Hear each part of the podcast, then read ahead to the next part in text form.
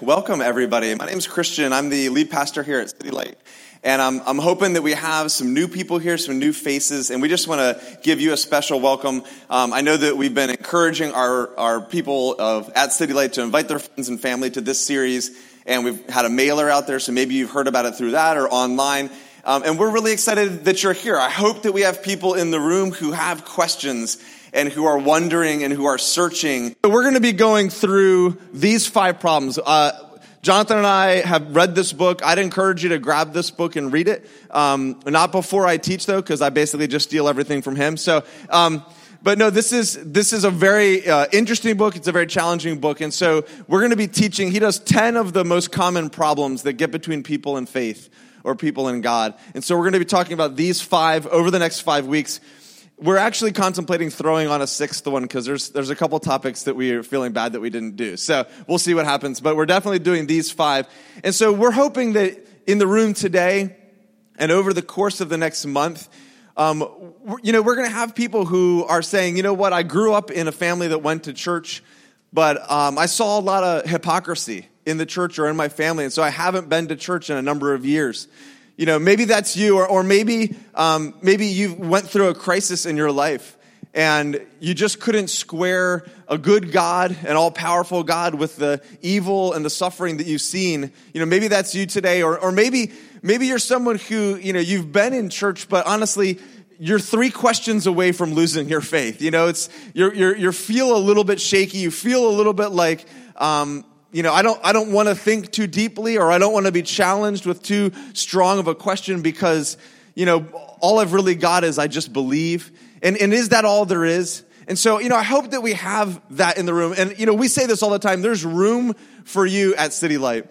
Um, and, and even, you know, if I don't convince you with my incredible speaking ability today um, and the rest of the month, you're still welcome to stay with us. We believe in building a community where people belong and where we make a difference in the community that we live in. And so, um, you know, I don't think faith is, is a one-time thing, stake in the ground decision. I think most of the time it's a journey. And you're going to discover more and more about yourself and God as you go on that journey. And one of the best ways to go on that journey is with other people of faith. So, like, seriously, we just are so happy that you're here. Um, these are what we're going to be doing. And I want to start it with um, I was reading this article this week. Um, I do like the Apple newsfeed thing on my phone. And uh, I get these. Does anybody read stuff from Buzzsprout? No. Buzzsprout's not the right word, is it? Buzz feed. Buzzsprout is the is the service we use for our podcast. That I'm not just making it up. BuzzFeed, yeah. So those are like you know the really in depth hard hitting news articles that I read. Um, and so I read one that talked about lies that our parents tell us. And I, and I was like, yeah, my parents told me all of these. So let, can you, can you jump on board with any of these lies? Anybody get this lie? It's impossible to drive a car with any interior lights on. Any parents say that to you? You're going to get arrested. We're going to die. We're going to get into an accident. Actually, um, I was driving a teenager around years ago, and he looked over at me because I was driving with a light on, and he was like, "Is that really hard to do?" no, it's not. Um, if you shower, I actually still believe this one, to be honest. So I need someone to tell me if this is true or not. If you shower during a thunderstorm, you might be electrocuted. I don't understand it. Right? We don't. If it hits your house, could it go through the water? Is anyone smart here? It's true. Somebody said, is it true? All right. Oh man, I've been living on the edge. Okay. I'm a risk taker. All right. Uh, if you swallow your gum, it will stay in your stomach forever. Yeah? Who heard that one when they were growing up? Absolutely. At some point, I was like, there's going to be a lot of gum in my stomach. All right. Uh, you have to wait an hour after you eat to swim. We've all been told that, right? Now, I'm sure there's a little bit of truth to that, but I've tried it and I didn't die. Um, this is my favorite one, and I was terrified of this when I was a kid.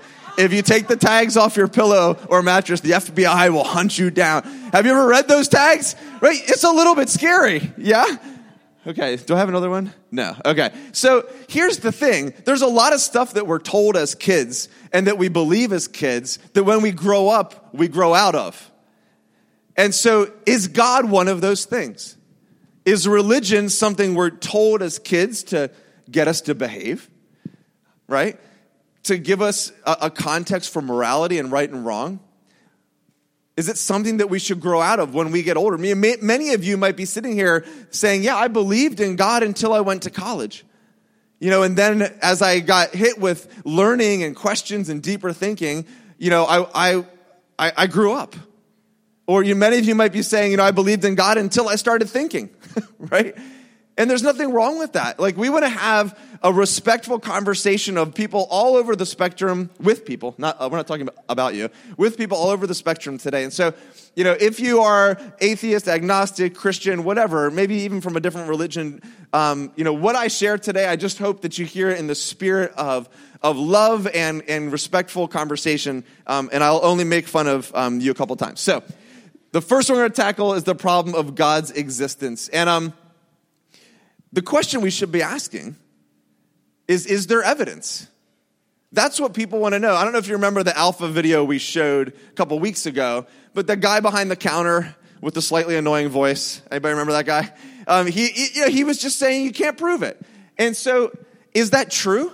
And actually, there are, have been philosophers and thinkers and theologians for hundreds and hundreds and hundreds of years who have believed there is evidence for the existence of God.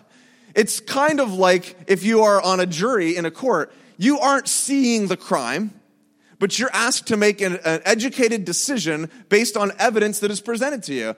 So, like, I might not be able to materialize Jesus Christ right here on stage, but we have evidence, and there's actually a lot of evidence that if we give it a honest thinking, I think the easiest, most rational, most logical explanation is that there is God.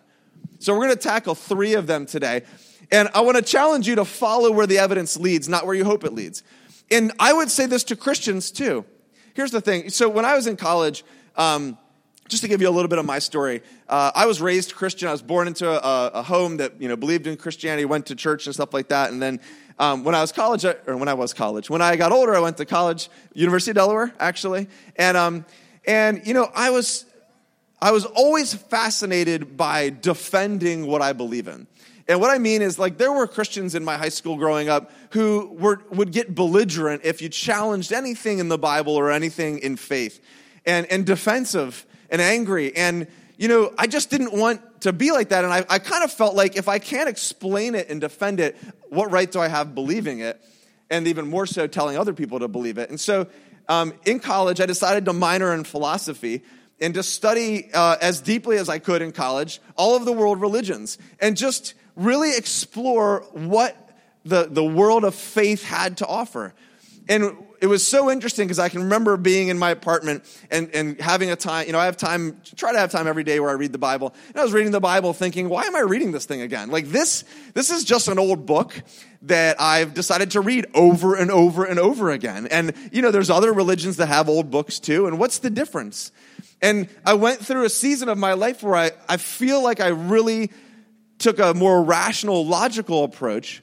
And for me, what ended up happening was the more that I looked at the evidence, and I can share with you some books that I read that really affected my. I mean, there's, there's a book by Lee Strobel called The Case for Christ. He was an atheist who, uh, his wife got, uh, found Jesus and became a Christian, and, and he thought, oh crap.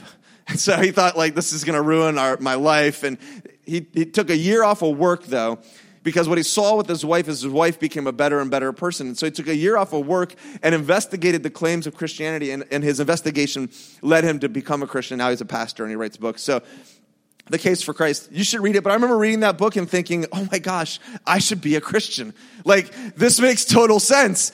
Um, so I would challenge you, whether you're a Christian or not, as we look at evidence this week and the weeks to come, follow where the evidence leads you not where you hope that it leads you or not where you've thought that it led you before. Like, let's have open minds. As Christians, we should know that there is evidence for what we believe and not just a blind leap of faith.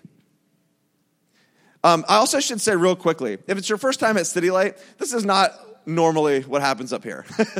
so you might be like, wow, that church is just like super intellectual. And like, we're not. Um, uh, not that there's anything wrong with that, but I mean, I, I am what I am. So, uh, you know, I think that our general is we try to preach uh, something helpful each Sunday, right? That can help you become a better person and do life better and follow Jesus. Um, that's our MO. We're not going to be doing that as much. So this is more of a philosophical, intellectual stuff for the next four weeks. Some of you are going to love that, and some of you are going to need an extra cup of coffee before you come in. So um, I'm going to talk about three evidences today. All right, and there's more. And, uh, you know, and there's argument all around this, and I would love to open up debate not here, because uh, that would get messy. But if you have questions based on what I say, please email me this week. I would love to talk more in depth about these things. So the first evidence is the evidence of morality. And, and I saw this um, in action this week. So I went to Maine this week for a meeting, and I on the flight home, um, I was sitting next to some stranger. We actually became friends and talked a whole bunch, which I usually, my rule is do not talk to people because um, I want to work. But uh, he and I talked about sports for an hour, so it was good. And, you know, what happens, like when you're on a plane um, and you stop and it's time to get off, first of all, don't you love to make fun of the people who stand up early and they're like and and you're like the door's not even open. You know like just sit down. But they have to. Like they feel like we have to stand.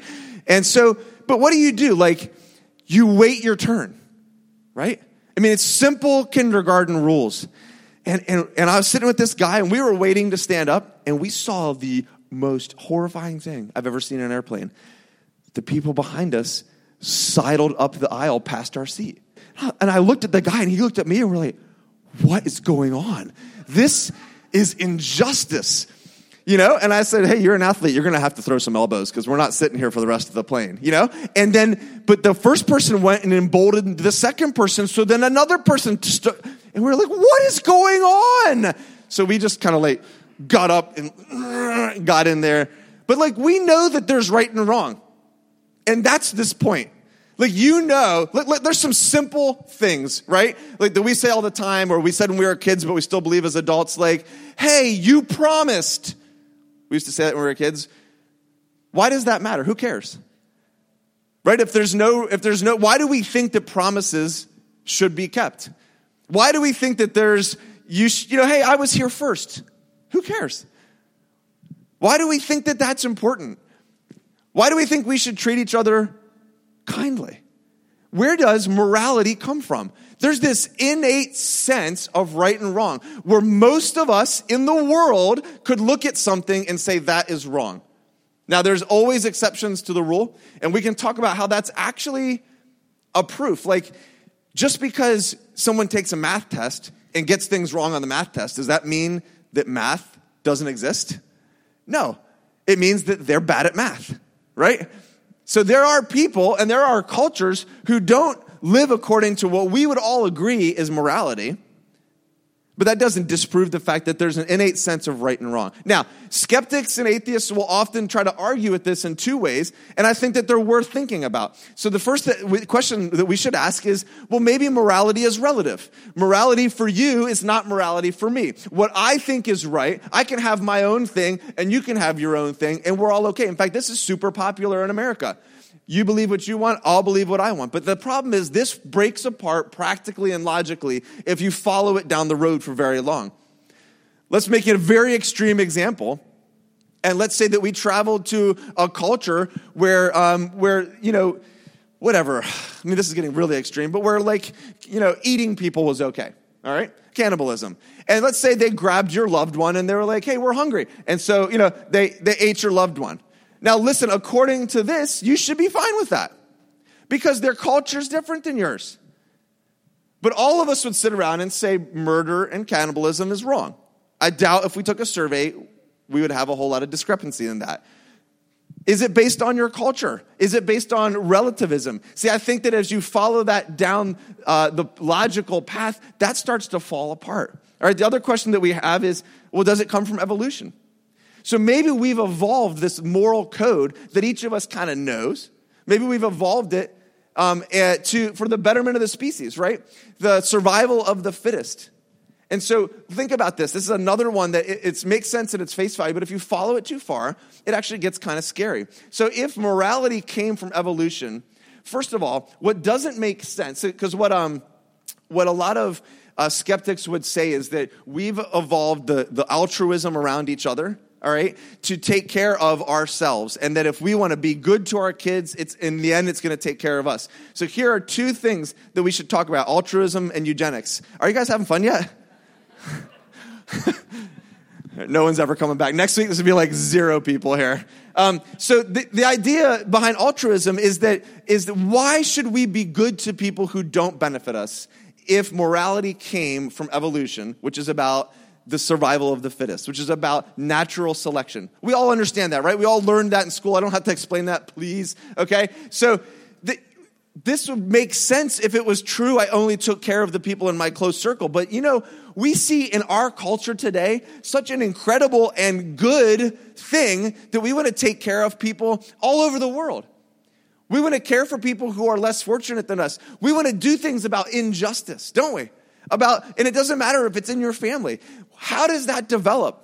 Where does that come from if it's a natural selection thing? How do we care? In fact, um, if you read like Timothy Keller and some other writers, they will argue that that makes no sense at all for natural selection, that we should want those who are suffering in the world to continue to suffer because it will weed out the weak so that the strong can survive. And that takes you to the next thing is eugenics. If, do you know what eugenics is? Eugenics is, you know, basically what Hitler did. You know, we're going to decide what is worth uh, living on earth and what is not worth living on earth. And this is where this natural selection leads. Okay, so a lot of the thinkers of uh, you know of kind of the Enlightenment and the scientism, the scientific movement, um, thought this way in the 19, early 1900s. This, listen to this quote. Man scans with scrupulous care the character and pedigree of his horses, cattle, dogs before he matches them. What he's saying is, look, before you buy a car, you do your research, right? Okay. He didn't actually say that, but I'm making it make sense to us. But when he comes to his own marriage, he rarely or never takes any such care. Both sexes ought to refrain from marriage if they are in any way, um, if they are in any marked degree that obviously did not copy from my notes correctly. There's a word missing, deficient. So if they're any marked degree, deficient. So the, his saying is like, you don't go around and just pick the first car, even if it looks like it's broken down. You look at all the cars, you pick the best car. Same thing, if you're going to get married, you shouldn't get married to someone who is in any way mentally or physically deficient. In fact, we shouldn't allow them to get married because they're going to bring the whole human race down. Who wrote that? Charles Darwin. Not surprising, right? You follow the natural selection theory of morality to its uh, natural conclusion, and it leads to us wanting to weed out the weak in favor of the strong. And you know, you guys all know where this is going, right? This is this is Hitler. If nature does not wish that weaker individuals should mate with the stronger, she wishes even less that a superior race should intermingle with an inferior one, because in such cases, all her efforts throughout hundreds of thousands of years to establish an evolutionary higher stage of being may thus be rendered futile. He who does not wish to fight in this world, where permanent struggle is the law of life, has not the right to exist. This is scary. This was not just a couple people. They had three eugenics councils in the 1920s. One of them was in America, in New York. And they were seriously talking about um, uh, who you would allow to have kids based on this theory. So, is this where morality comes from? Did we just evolve to have this? Or I think we need to ask what many people, what many thinkers for hundreds of years have said is that there is a moral law giver. That there is someone, and see, this is what Christianity has been teaching from the beginning. This is what the Bible teaches from the beginning. Here's one example. Paul is writing, who wrote much of the New Testament. He says, Listen, for when Gentiles, these were people who didn't have the Jewish law at the time, who do not have the law, by nature do what the law requires, they show that the work of the law is written on their hearts, while their conscience also bears witness. The point being that there is a moral code that we all innately get from God, whether you believe in God or not. Where does that sense of right and wrong? And again, there's finer points that we can debate and that we could disagree on. But you, I think we can agree there are some things that are right and there are some things that are always wrong. How do we know that? Where did it come from? There has to be an explanation. So that's one evidence that you will see people talk to. So where does that evidence lead you? Second evidence. You guys okay?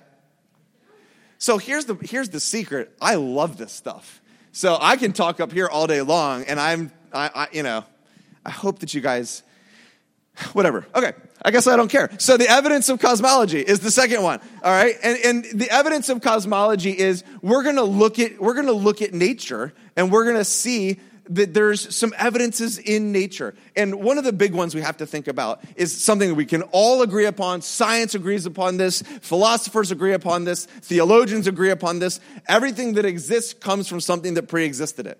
Right? That's just like a basic tenet of logic that we all understand. Like, where did you come from?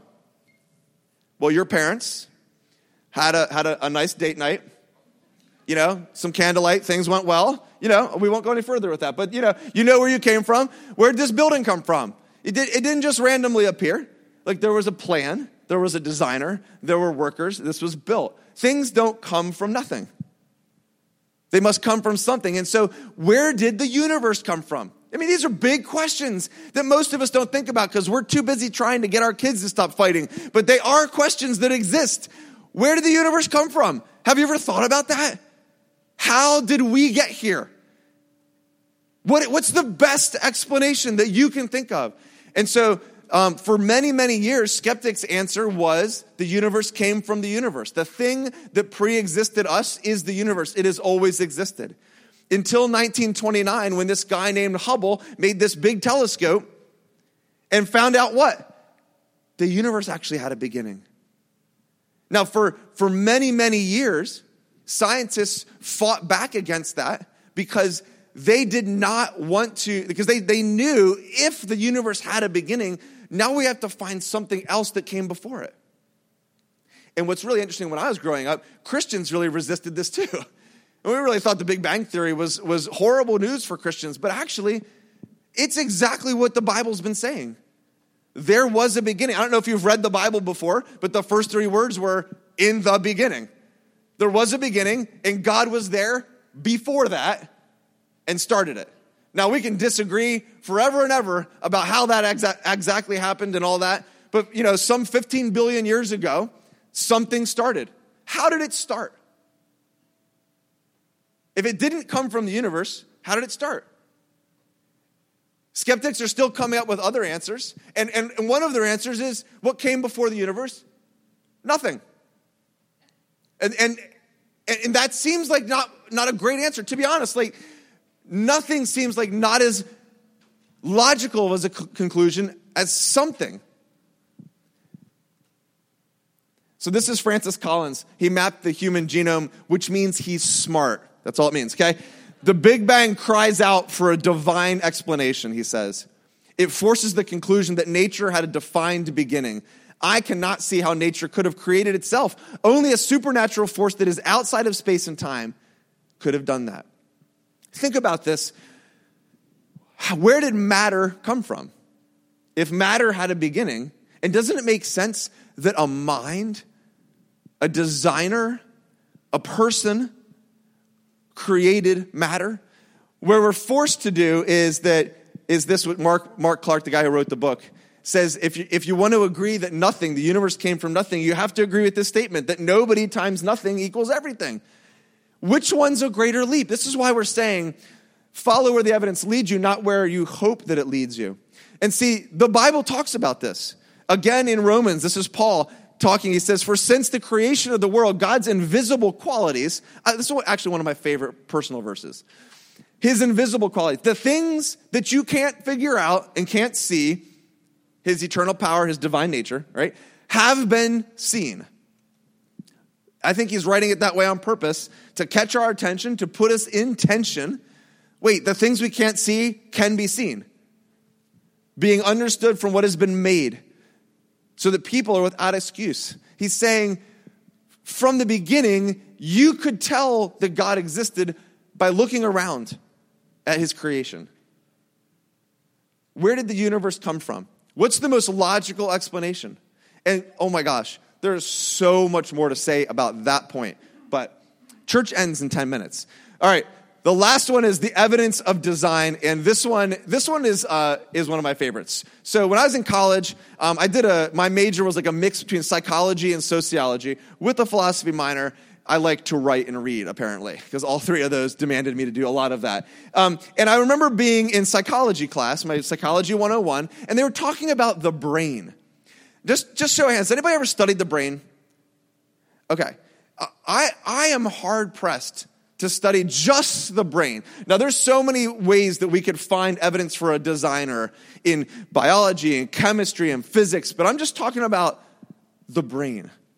Think about this. There are electrical impulses that fire up to 50 times per second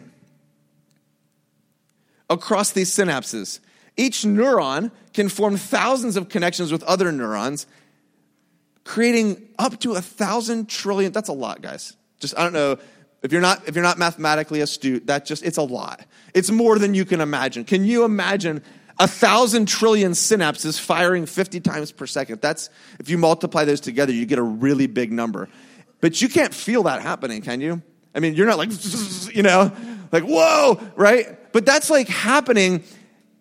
How did that come to be?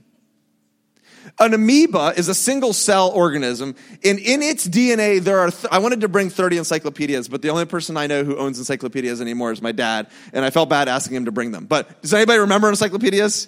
Yeah? That, there was a day when every house had them. I don't know if you know that, but 30 encyclopedias, it, all of that would be the DNA code from one single cell amoeba. If you wrote it out, one.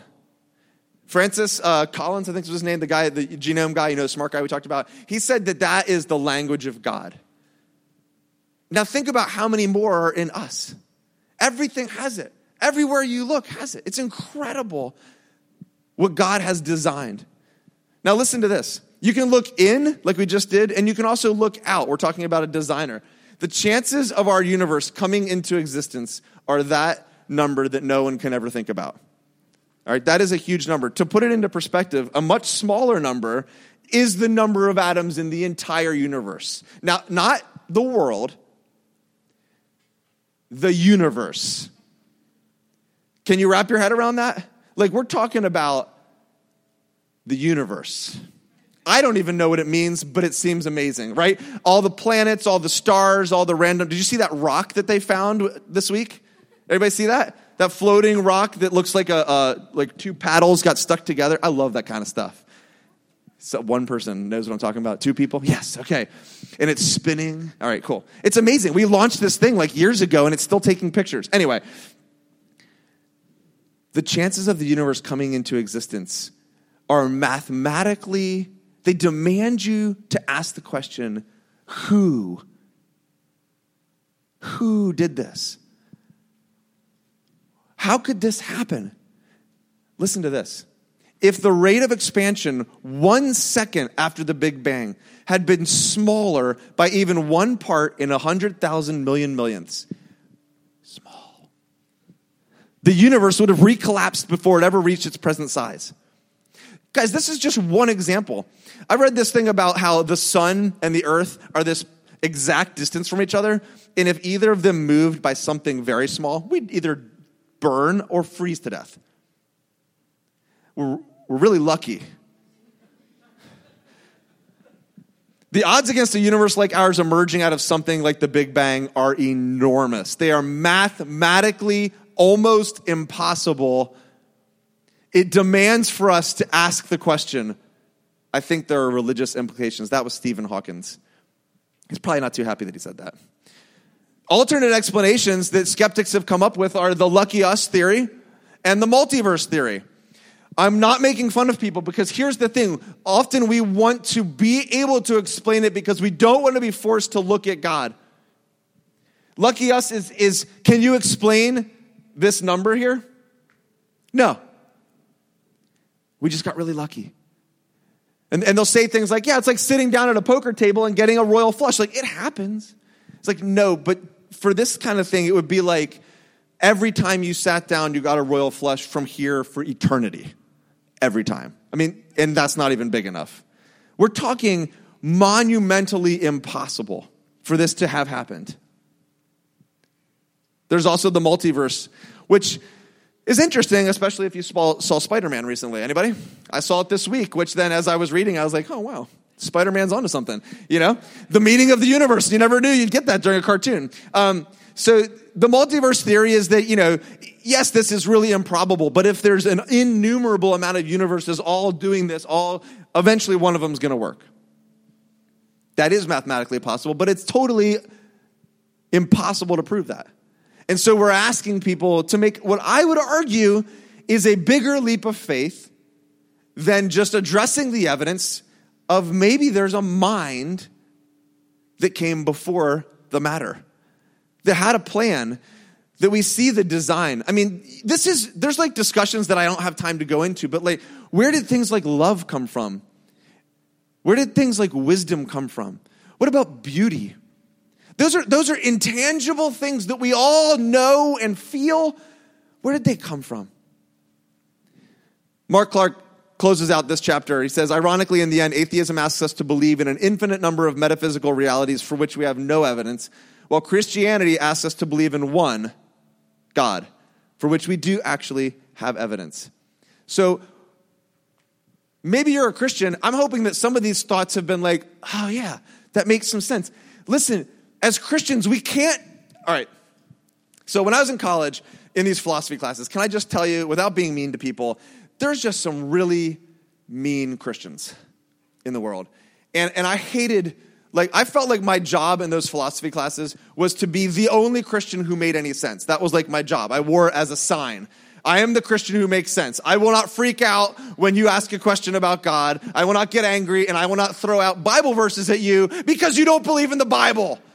I love those people like Jesus loves them. I do. But we would have these, we would have these debates in philosophy class, world religions. We talk about death, we talk about the afterlife, and these Christians would get all flustered and angry and throwing these things out because they had never thought deeply. As Christians, we need to think deeply. Paul says that we need to be ready at every time, at all times, to give a defense for what we believe. There is a need for us to be thinking Christians. We can't be afraid of these questions. We can't be afraid of things like, the Big Bang and all that stuff. We need to lean into that stuff because God is bigger. God is the most intelligent being ever. He's not afraid of questions. I think I said this in a teaching recently, but I once had a pastor tell me, don't ask God why. I thought that is just wrong. God is, He talks about wisdom, he actually personifies wisdom. If you read some of the poetic writings from the Old Testament, wisdom is personified as someone to chase after as a believer in God. So being a thinking person is not the opposite of being a person of faith. They should be together. Our thinking should reinforce our faith, and our faith should reinforce our thinking. And if you're if you're an atheist or an agnostic or you have questions, you're not sure, you're not ready to take that leap, I totally get it. I hope that these are just like one step. Like I I'm not saying, wow, after that half an hour, I am in, right? I don't think that's happening for anybody today. But I just hope it's like, would you be willing to take a step to think about this more, to read that book, to meet with me? We can read other books together too. You know, like Dr. Seuss or something easier, right? We can just enjoy hanging out, coffee. But just challenge yourself. And listen, I think the next question, if you decide, yeah, I think God might exist, is okay, well, can I know him? And that's the perfect opportunity for me to plug the Alpha series again. Next week, you should stay after church and watch these videos. They are awesome. They, I've watched them several times with the youth group. They are one of those things where you watch them and you're like, oh, that's why I believe that. it's like, okay, it makes sense to me now. Seriously, I'm, I'm not overplaying it. You should, you should stay. And there's free pizza, so why not, right? And Jonathan. I mean, that's exciting. Okay. All right. Who's coming back next week? Show of hands. All right, good. Whew. I'm glad I have another six days to prepare. Holy cow. Um, so we're not going to do a response song, and we kind of knew that was going to happen. This is a lot of information to cover. You know, uh, the problem of science next week that'll be way easier. Just kidding. Um, I really hope that you come back. I hope that you bring your friends. I hope that you can start to see that this is part of who we are. This is part of our culture here. Um, that we want to have room for people who think. And, and I'm so just excited and encouraged as we think about how big our God is. Like, we don't need to put God in a box, and we don't even need to be able to explain everything about him. In fact, that makes him more, uh, more able to be worshiped because he's so much bigger and grander and beyond than I think we ever have thought before.